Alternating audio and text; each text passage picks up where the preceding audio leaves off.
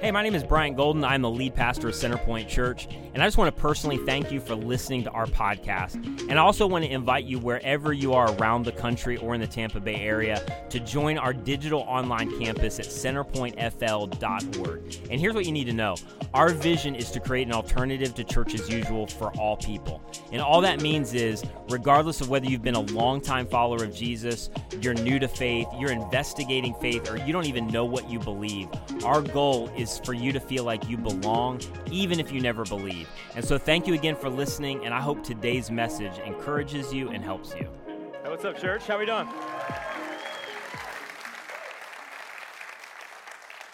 Hey, I just want to say this because um, it's easy to do. Don't take for granted the fact that on a regular basis, uh, we're baptizing people and seeing them go public with their faith, because um, that's not something to take for granted. It's a, it's a big deal. And so I just want to acknowledge that. And, and another interesting thing, because we talk about this all the time, all, and we baptized um, at the 9 a.m. as well, but in all the stories today, almost all of them, um, the, the, one of the catalysts was somebody invited them, and because they were bold enough to invite them, not weird, but invite them, like, hey, you should just come check it out you can't overestimate like what god does through that and the power of life change that can result and i always say this to you you have no idea what hangs in the balance and so next week when we start for the city um, it's an incredible time to invite somebody because one of the big obstacles to the church is that we don't always model Jesus, which we're going to talk about. And this is our chance to go, we're going to raise tens of thousands of dollars and give it all away to our community because this is what the Jesus movement is about. And so these next two weeks, great time to invite somebody. And then the end of this month, um, John referenced it earlier, is a huge deal for us, October 30th. Maybe it's not a big deal for you. Maybe you're offended that we're even doing anything, and, and that's fine. Um, there's other great churches in the area, but Halloween Spectacular, I'm just kidding. I don't know why I started like that. Halloween Spectacular with CC Kids is going to be amazing. If you invite somebody um, and they're an adult, warn them if they don't want to come back here, don't invite their kids because they're going to want to come back. They're going to love it.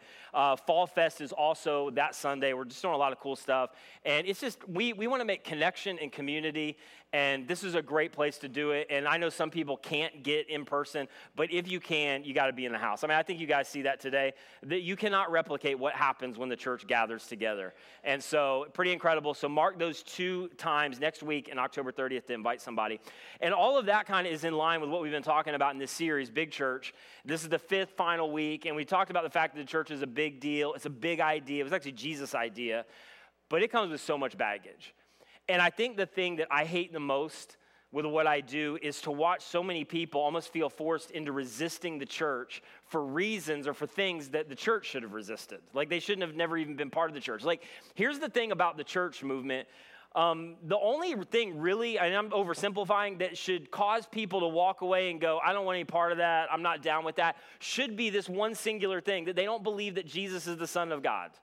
Like that really should be the thing. That's the epicenter of the church. And yet, most people who resist or walked away from the church, which has been you, or you were coerced to being here today, or, or this seems different to you after a decade of being away from the church, like the, the thing that characterizes a lot of us in terms of our stories had nothing to do with we walked away because of Jesus. We walked away because some horrible stories of abuse. We walked away because the church became the arm of a political party rather than repping Jesus. We, we left because it was judgmental or was hypocritical, or you got the invitation, maybe non verbally, of get your crap together and come, and you couldn't get it together, and so you were just forced out. Um, or, or, it just felt irrelevant to you, and so you resisted and walked away. But come on, that was never what the church was about. That's not what Jesus launched.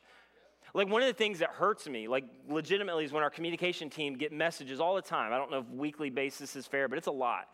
And it'll constantly be like, yeah, yeah, yeah, I hear what your church is about. I have a friend invited me. I've heard good things. I see what's on your website. But here's my context and story and what I'm struggling with. And then they'll always say this Are you sure I'm welcome there? Like, are you sure it's safe? And we always talk about it. It bothers me every single time because that's the one question about the church that you shouldn't have to ask. And in fact, this last week, and if you're here, I, I, hopefully you're fine with this, and I apologize in advance, but I met somebody at Chick fil A um, which seems like how every pastor should start uh, a story. But I was at Chick fil A, first time in a while. And, and I was there, and she's like, Hey, do you, you pa- pastor at Centerpoint? I'm like, Yeah. And she's giving my chicken sandwich, and she's like, I had some friends invite me last week, so this is just this week, and I came for the first time. And she real quick gave me the history of her, you know, the kind of her background. She's like, I just have never, I've never felt welcome in the church. I've never felt safe. And we hear this so often. She's like, My friends invited me. I came last week. And she's, I got to tell you, I've come one time and it just felt like what I had been searching for for so long. I felt so welcomed. I felt so safe, which is such a, like, that's you. That's the body of Christ. But I was like, the, the thing that bothered me though is I'm like, that shouldn't be the exception. That should be the rule. Like, if the church gets everything else wrong, that should be the one thing we get right. Lord, if nothing else, people are crazy, but at least I'm welcome there. At least it's safe. And here's the truth when the church um, for a lot of you, when many of the things that you have resisted about the church are things that the church should have resisted. Like when Jesus showed up, what he offered or brought to planet Earth was different than ancient religion, different than world religion. And as we've talked about all throughout the series, it was a movement, it was a gathering of people. It was not a hierarchy, it was not a denomination, there was not a hundred hoops to jump through. It was all around one singular idea that Jesus is the Christ, the Son of the living God. And then he proved that by in history. And if you're a skeptic, I'm so glad you're tuning in or you're in the house. This is the thing to investigate. Then he walked out of the grave alive and it validated everything he said about his life and about his message. And the church began to explode and move. And 3,000 were saved and baptized on the first day, which is why baptism is such a big deal. And several weeks later, 5,000 more were saved and baptized, began to follow Jesus, probably about 10% of Jerusalem. And the movement began to move. And it wasn't a Jewish movement, it wasn't nation specific, it wasn't dependent on your background. It was multicultural, multinational, multiracial, multi generational, socioeconomically diverse. It was a movement to the world, and Jesus made sure that we knew that. And when the church got started, that's what the church looked like. And then, as we've seen in this series, in part because of a mistranslation, you can go back to week one, where in your Bible it shows up as church, which that really is a bad translation. It comes from a Latin, German term, ended up being transliterated as like a sacred place or location. That's not what the church was. The church was the Greek word ekklesia, it was a movement, it was a gathering, it was an assembly, it was for the world. And suddenly, not too many years in, this dynamic movement became exclusive again and insider focused and ritualistic and complicated. And in a lot of church history, became abusive and destructive. And then around the fourth century, after the church was really rolling for a while, if I can just give you a little history, one of the things that set the church back the most, and we, we're still trying to recover, we haven't recovered from this. Fourth century, the, Christianity became the legal religion of Rome. And that was a terrible thing to happen because a persecuted minority became a, an empowered majority. And I said this last week, but I'm just going to say it again because this is so counterintuitive to our culture. When the church has been at the top with power and influence in any culture, the church has gone backward.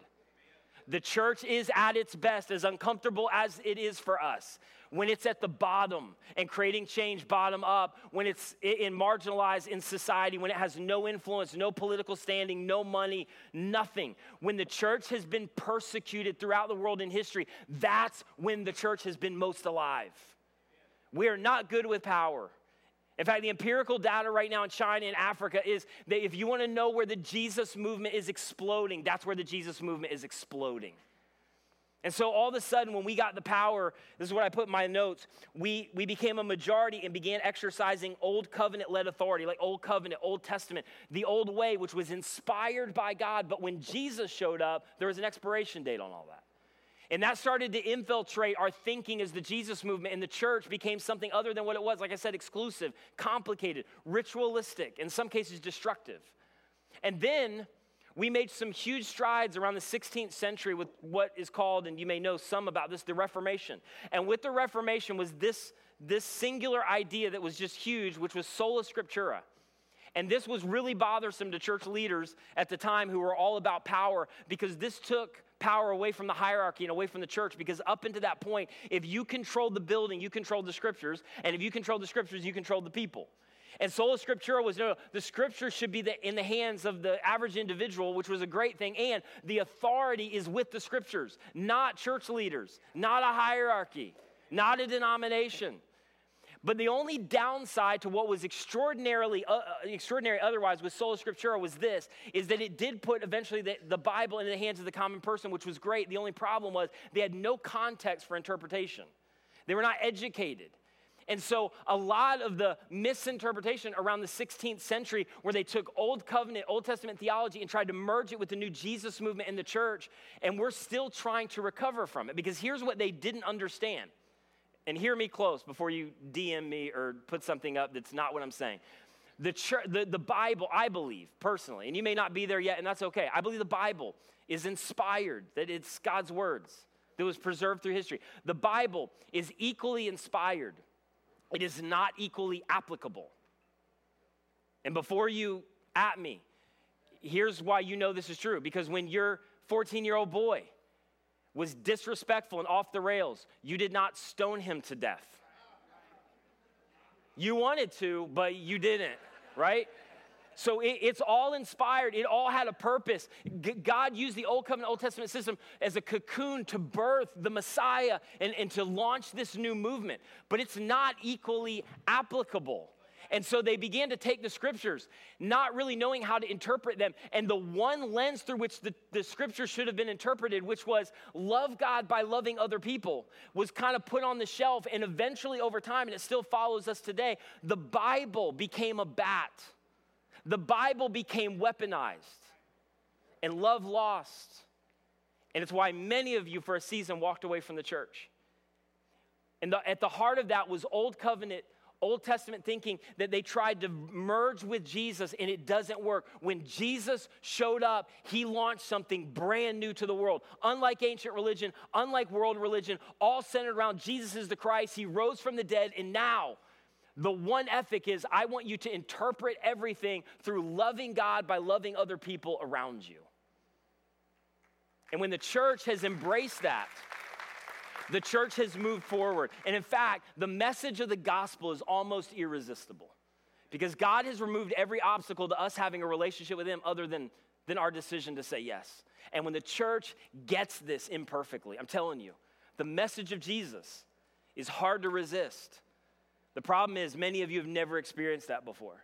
So here's what I want to do in this final message in, in, these few minutes is I want to talk about several things, seven specifically, that I think we need to redefine as the church. These aren't new things. This is just returning to what I think Jesus dreamt up and what Jesus launched, but specifically in our culture. These are seven things I think we need to redefine in order to line up with everything we talked about in these first four messages of this series. Now, there's probably 200 and this would look different depending on where you are at around the world. But I think these things are so central. And I think specifically in this cultural moment, the church has lost sight of some of this stuff. So here's the seven things that I think we need to redefine. And a lot of this is going to make more sense if you've been here through the whole series, but You'll track with me, and if you get a chance to go back to any podcast catcher, or YouTube, you can watch the whole thing. But here are the seven things, real quick. The first one is this that we need to redefine, rethink, and many of you, as, as 101 as this is, you haven't experienced it before. The scripture and our interpretation of scripture never competes with love.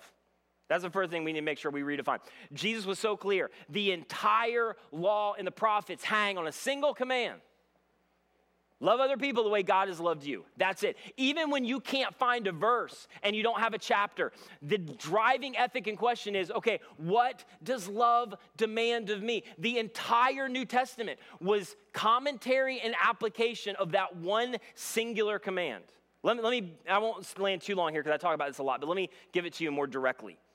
If your theology, your view of God, your view of the scriptures, if your theology gives you license to unlove or mistreat somebody else, your theology is wrong.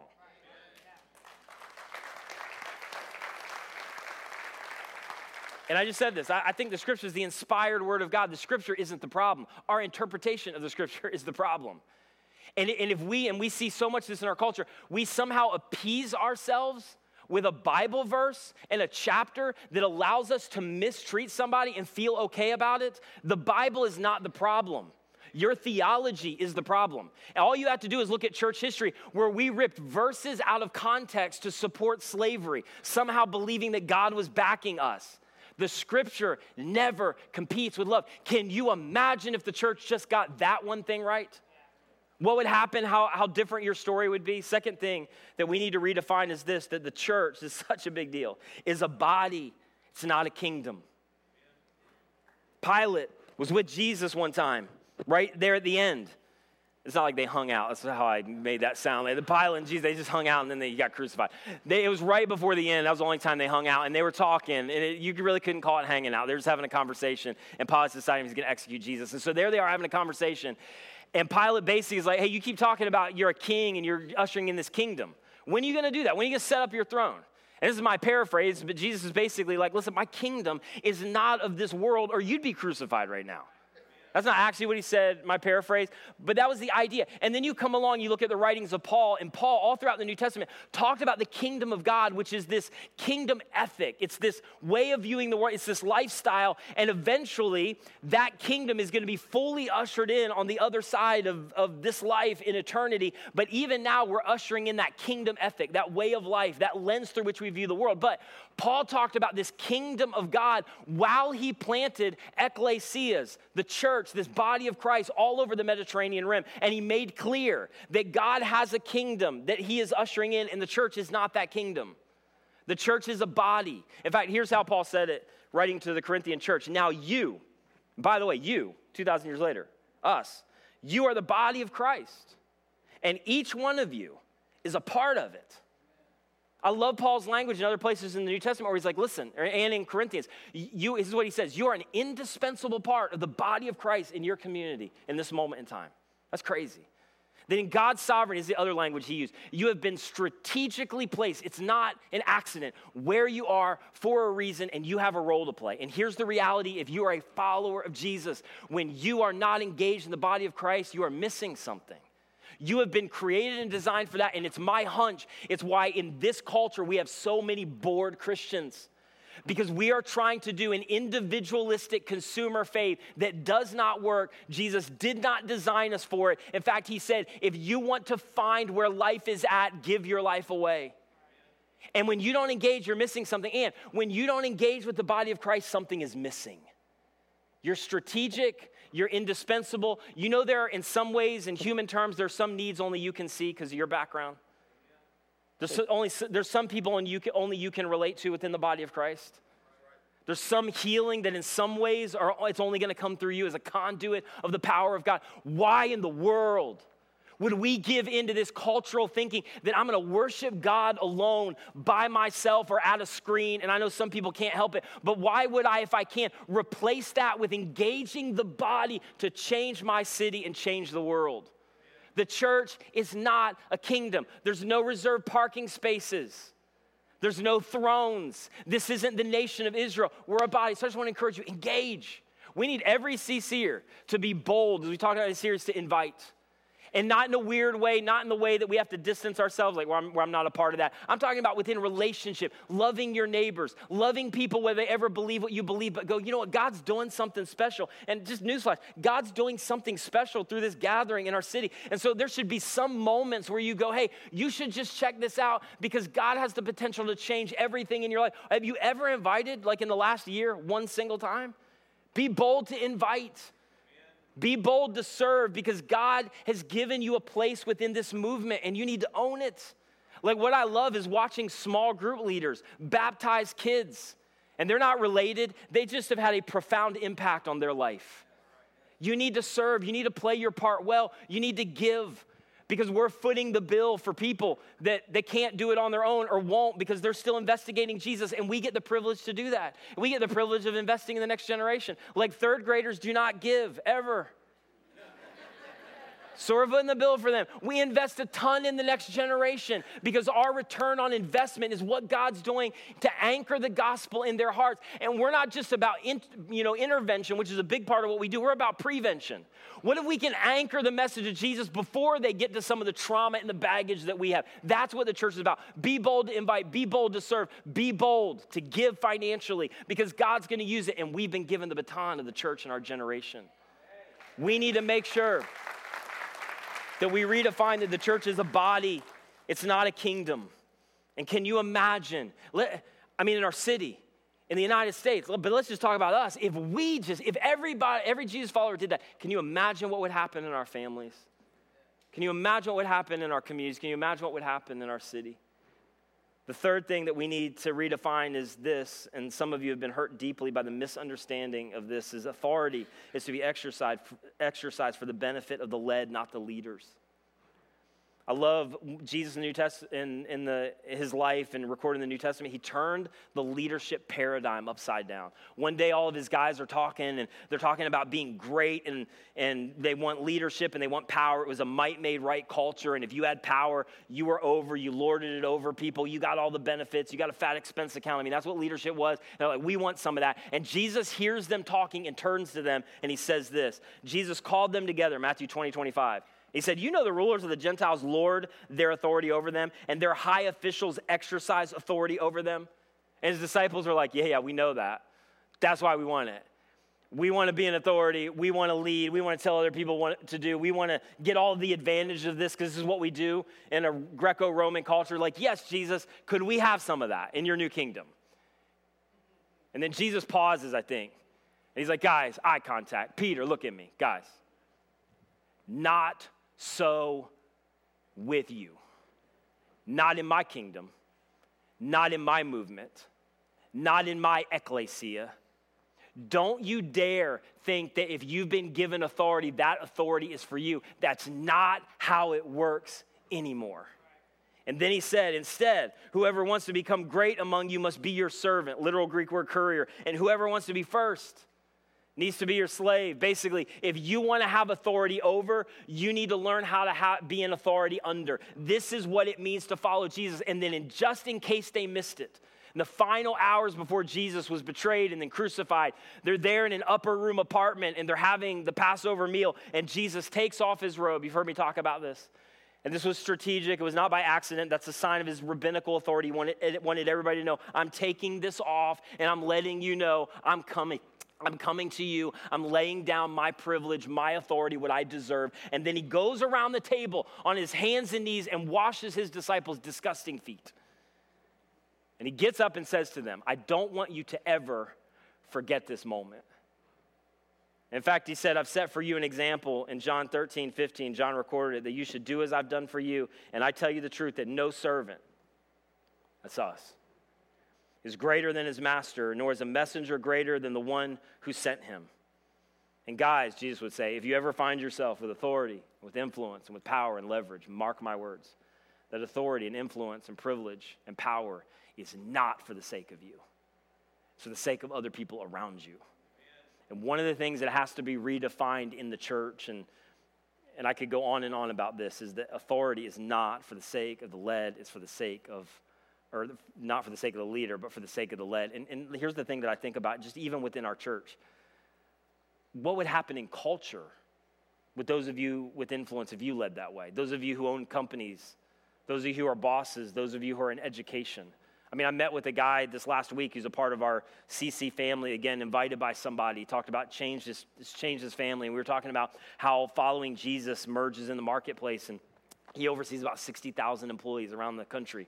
There's so much influence just within our church. Can you imagine if every leader decided, I'm going to lead that way, and when I find myself with authority and influence and privilege, I'm going to find out how to leverage that for the benefit of other people? Can you imagine the reputation of the local church?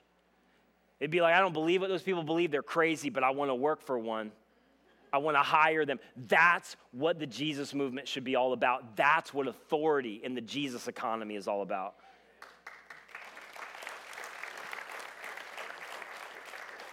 And then the fourth thing, and I think this is maybe um, the greatest key within this cultural moment for us, something that we need to redefine. The church is not a political movement. To align the message and the movement of Jesus with a political party is a perversion of the message and the movement of Jesus. Could we be any clearer? Like, you shouldn't have a flag talking about a banner with Jesus next to a donkey or an elephant. Jesus doesn't need to be draped in an American flag. And listen, I'm not talking about as an individual citizen, you should vote, you should have a voice, you should care. You've been given incredible privileges, you love your country, all of that, while being really honest about where it falls short. That's what Jesus followers should do. So you, you should do all those things. I'm talking about the corporate body of Christ, the church movement. Vote, engage, love your country, but do not associate Jesus as nation specific Do not associate with Jesus with one political party. One day, all the Jesus followers from all over the world in every generation are going to be face to face with King Jesus. Every tribe, every language, every culture. And nobody's going to care about the citizenship of the nation that you are part of. They're going to care about your citizenship to the kingdom of heaven. That is the only thing that's going to outlast you.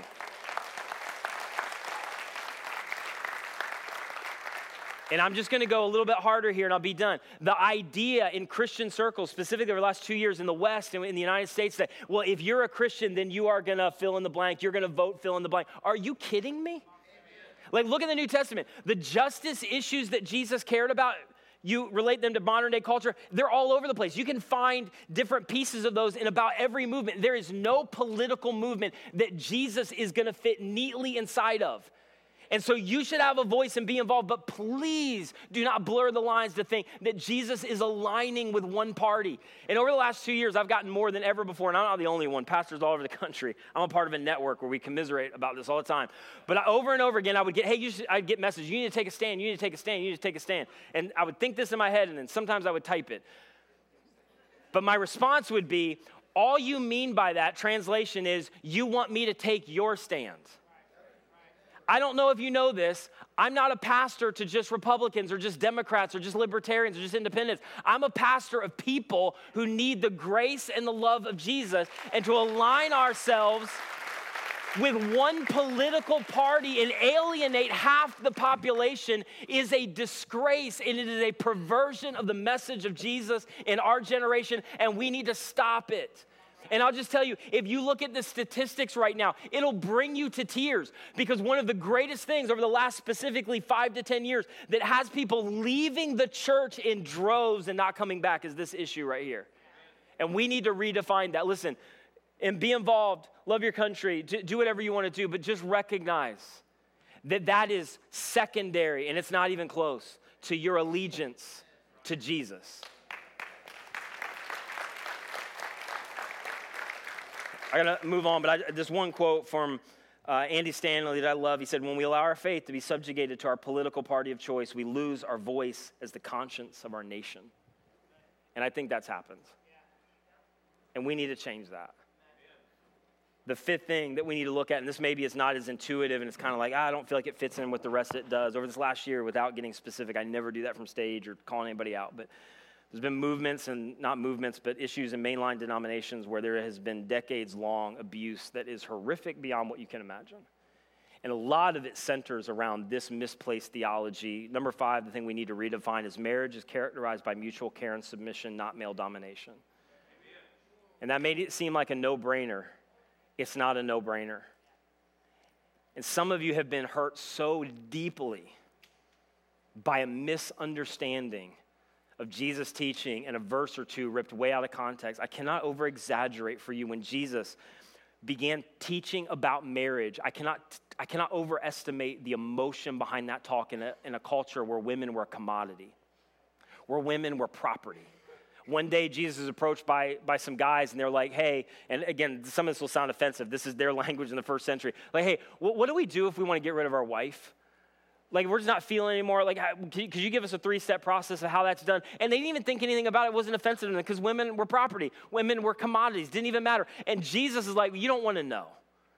And then Jesus goes on to teach about marriage, remarriage, divorce, and the value of women. And when he gets done, if there were any questions about how extreme Jesus' teaching was, all you have to do is listen to how Jesus' listeners responded.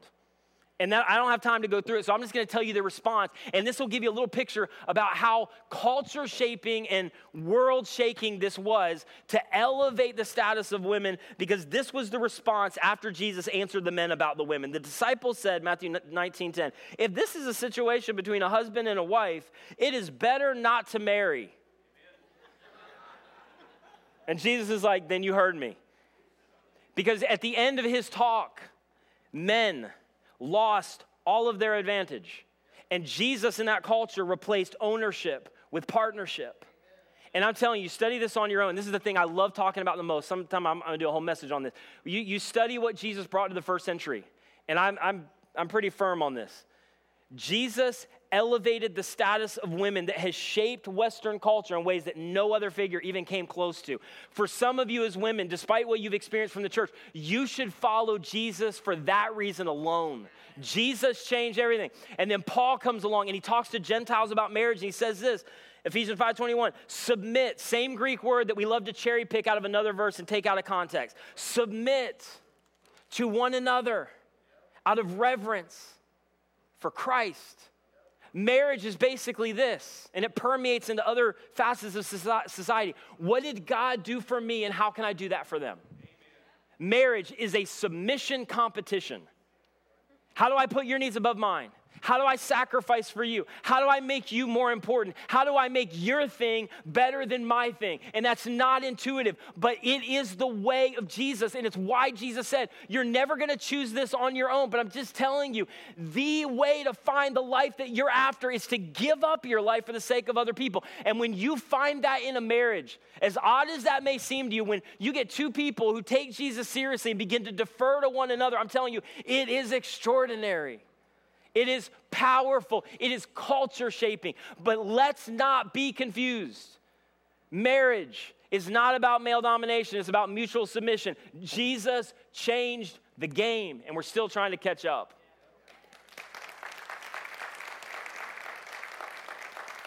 Spirituality, I just got two more. I'm gonna land this plane.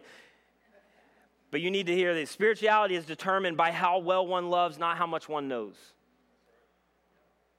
This is all over the New Testament. I love what it says in Galatians, where it talks about this is what spirituality looks like. This is what being mature looks like. But the fruit of the Spirit is this insight, knowledge, understanding the deeper things of faith, and the ability to make people hang on your every word. It's not the verse. Spirituality isn't even limited to you being able to read. I hate definition of spirituality that only work in the educated West or in developed areas around the world. You know, there's a lot of spiritual people in huts that can't write. In fact, some of the godliest people that you have ever met may be the people who knew the least.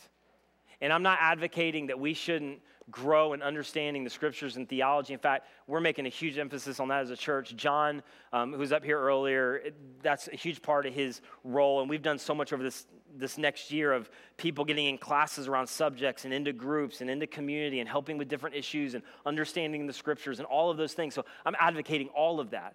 But my point is, it's a journey for everybody. And one of the things that has hurt the church the most is putting people in leadership positions because they have theology degrees, but they've never loved anybody around them.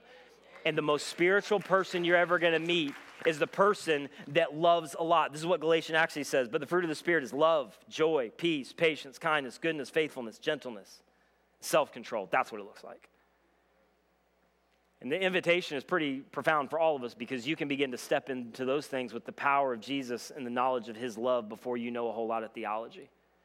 And what I love about those two is they're horizontal, not vertical. It's not just, hey, God, are we good? God, are we good? No, no, no. Are the people to your right and left good? That'll tell you how spiritual you are. What I love about them as well is, is they're sacrificial, they're cross cultural, and they're unnatural. Never be fooled by a man who knows a lot but does not love a lot. The most spiritual person you may know, and I have really good experience with this because uh, in my mind and thinking, my mom was a spiritual giant, probably the quietest person you'd ever meet. The godliest person you may know is the person that you've never even heard from, but that's God's economy. And spirituality is determined by how you love, not how much you know. Information has never been a catalyst for transformation in the movement of Jesus. And then the seventh thing that we need to redefine is holiness is about being a part of rather than setting yourself apart from. And let me explain this because there's some Old Testament, Old Covenant theology. That, like the literal meaning talks about being set apart, so I understand that. But I'm talking about in terms practically how we live this out. What we've been called to do is to be different and live different in the middle of the mess. And now in the Jesus movement, holiness is not about creating weird Christian subcultures, which is what some of you grew up with. It's not about like how can we distance ourselves from all of the world and all of culture. It's not what we've been called to do. It's not huddling up in our, our little thing. And here's why we think this way because the Old Testament, Old Covenant thinking, sacred was equated with separate. And if you were going to be sacred and spiritual, you had to be apart from. In the Jesus movement, when Jesus showed up, sacred was actually engagement. But here's why we misunderstand. And I'm telling you, if you trace this back, this is old covenant, Old Testament thinking that was great. It had a purpose, but it had an expiration date when Jesus showed up. The reason we think this is because in a moment in time, Jesus came to the nation of Israel. And he said, You're going to be my chosen people. And through you, I'm going to birth the Messiah. And I'm going to show off through you what it's like to have a relationship with God. And so, for this segment of time in this generation or these generations, you're going to be holy by being separate and being apart from. That's what holiness, that's what sacredness is. And then the Jews, the Old Testament, the Old Covenant birthed the Messiah. And Jesus showed up, and everything changed. And he redefined what the practical application of holiness looked like. And John, who knew Jesus well, came along and said it this way that the Word became flesh and made its dwelling among us. Are you getting that? Like Jesus condescended into human flesh. Jesus decided, I'm not going to stay separate, unlike every other world religion. I'm going to enter in and I'm going to touch unholy things and unholy people. It's why it should be no surprise for us. When he said, I want you to do the same thing, in his final words before he pieced out after his death and resurrection was this Matthew 28 19, therefore, I want you to go. I want you to be bold. Stop huddling up. I want you to go and make disciples or followers of Jesus of all nations, all ethnic groups, people who are not like you.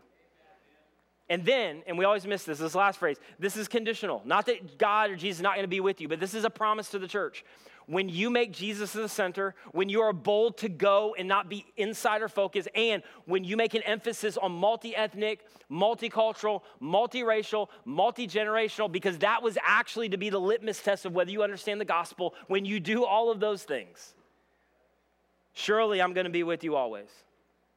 With your gatherings, you're to watch, you're to watch and experience a movement of God like you've never seen to the very end of the age. And then Luke records in his gospel that Jesus dies on a cross. And the curtain of the Holy of Holies in the temple was split from the top to the bottom. And it was this signifier and this indicator that God had left the temple. And no longer was there a holy of holies where God was unapproachable. God had come to the people, and now he left the temple to inhabit portable temples, which is you, who've been called to go into culture and into the world and rep Jesus. And so now, holy is getting into the middle of the messiness. Holy is moving toward dysfunction. Holy is getting dirty. Holy is being uncomfortable. And the most holy people that you are ever going to meet are the people who have dirty hands getting involved in the dysfunction and the uncomfortability and the changing diapers right now in CC Kids and going all in waist deep deep in all kinds of craziness because that's what your Savior did for you. And that's where we need to redefine holiness. You're the temple of God. God's in you. You've been called to go. Go. And, and this is the thing I say all the time. Don't ever trust a church who is too pretty. If everybody's always amazing, that's a red flag. If it never feels real, nobody's ever struggling with their kids, Guys never have a porn addiction. Nobody's ever struggling in their marriage. Nobody ever has substance abuse problems. Their kid didn't melt down on the way here. Everybody's got beautiful stick figures on the back of their minivan with massive Bibles. All those are great, and you can have all those things. But if that's all you ever experience, I think it's a church that's off mission that'll die in two decades. Don't ever trust a church that's too pretty. When you start to wade in and it's uncomfortable and people drop language you've never heard in a church hallway and there's dysfunction and you're a little bit nervous, I think that's the epicenter of where God is moving in the church. That's what holiness looks like. And last thing, never confuse giftedness with holiness. That's the big problem in the church. And they throw people on stage and strap microphones to their, their faces because they can project their voices or they have a turn of phrase or they know some theology. Giftedness is not holiness. The holiest man in history, let's just come back the holiest man in history, died covered in blood, saliva, and your sin. That's what holiness looks like in the Jesus movement. Can you imagine if we got that right? Can you imagine if the church, the church in the United States, the church in our area, Centerpoint Church, if we all engage and we got that right, because I think a movement characterized like that is powerful. God did not stop what He promised to do at Pentecost. God is still moving. We get a, just a little glimpse today of what God is doing to change and to transform lives. And man, if we embrace this, I'm telling you, the gospel is almost irresistible. Let's be that kind of church. Let's engage that kind of way. If everybody said, no, no, no, this is not about the scripture competing with love. We're going to love and we're going to go to our community. This is not male domination. This is mutual submission. This is not about holiness that's set apart from and condescending to all the people we need to help, our projects. No, no, we're all on the equal plane and we all need Jesus. What if we did that? What if we stopped treating this like a kingdom with kings and recognized it's a body and we got messy and started moving to our city and community and caring about what would God do through us? At the end of Acts, which is the book we've been looking at this whole series, in the final couple verses, Paul's been in house arrest in Rome and he's been shackled for two years and he's waiting for basically orders about what's going to happen to him and he just is waiting and waiting. He sends word to Jewish religious leaders in Rome and ask them to come visit him, and they do. And they show up to Paul, and they basically, the first thing they say is, What's up with this knockoff religious cult that you're leading? Because that's all they knew it as. And Paul, being Paul, starts to preach the gospel. The good news of Jesus, what God's done, rose from the dead. Like, you, this is the answer to all human religions, much less complicated than what you're working with. And everybody's invited in. You should, you should give it another look. And they weren't hearing it, nobody was getting it. And I just want you to think about it. Saying, there's Paul in house arrest knowing it's probably not going to end well. And he's preaching his heart out, and nobody's listening. Nobody, none of, none of the religious leaders are getting it. And he has no idea fully what the future looks like. And he, like, the movement started strong at Pentecost, but it doesn't seem to be going anywhere at this point. And they got no money and no influence and no authority and no leverage. And yet, Paul writes these final words of the 30 year history of the church after the resurrection, and Luke records them. And here's what Paul says, and you just have to stop and ask how in the world did he know? Therefore, I want you to know that God's salvation, this is Paul to the religious leaders in, under house arrest. Salvation has been sent to the Gentiles, meaning it's for all people if you weren't tracking. And they're going to listen. Basically, Paul's going, God came to you as Jewish people and he got you got first run on this and you've rejected and so now this message is going to go to the world. And I'm just telling you it's hard to believe.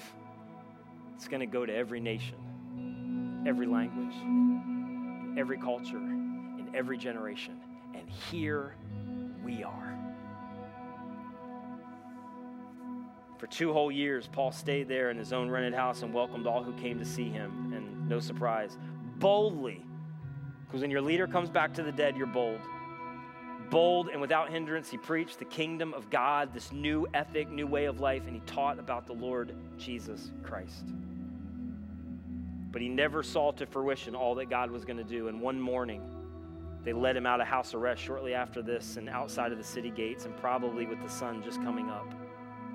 They executed the greatest spokesman that the church had ever known to wash their hands of this new movement and move on. But they silenced the greatest spokesman the church had ever known, but not the church. Because Jesus promised, with all the crap and the crusades and inquisitions and the junk that you've had to put up with and the way the church has operated in ways that's embarrassing, there is always going to be a remnant in every generation that's going to hold true to what Jesus ultimately launched. And he promised not the gates of death, hell, or the grave are going to be able to stop my church. And now we have been invited to play a part. Would you guys stand with me? And all over the room, would you just bow your heads, close your eyes, and we're going to dismiss you in just a second. We're a tad over, but there's a lot of baptism, so not apologizing. With nobody looking around, just it, this may be weird to you, but just out of respect for people and in this moment, and I just want to give this one invitation. I'm going to give it quick because if the Spirit of God's working, I don't need to do anything else. But just like first service, some of you have been attending this whole series or today, and you haven't had all your questions answered, but there's something in you that, like the 3,000 on opening day of the church would say, it's It's real, it's legit. I believe Jesus is who he said he is.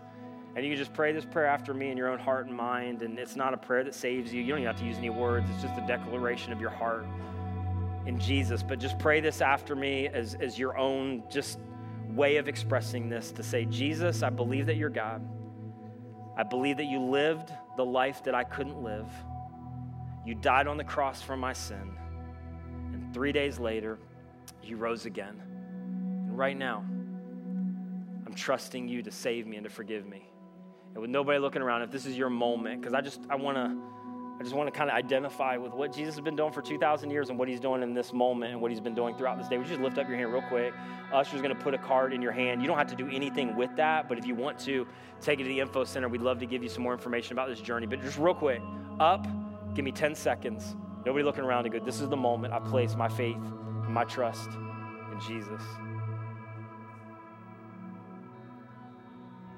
Jesus, I thank you for what you're doing in this place and these people. Do your thing. And I pray that you would allow us to just step into what you've called us to be as the church, as part of this movement. And we pray this in Jesus' incredible name.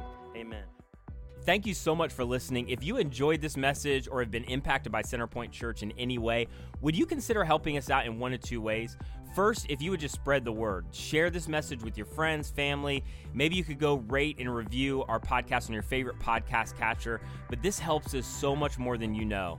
And secondly, this ministry is supported by people like you through their financial generosity. And so if you've been impacted by any of these messages, would you consider giving to support the mission and vision of Centerpoint to see people reach with the radical grace of Jesus?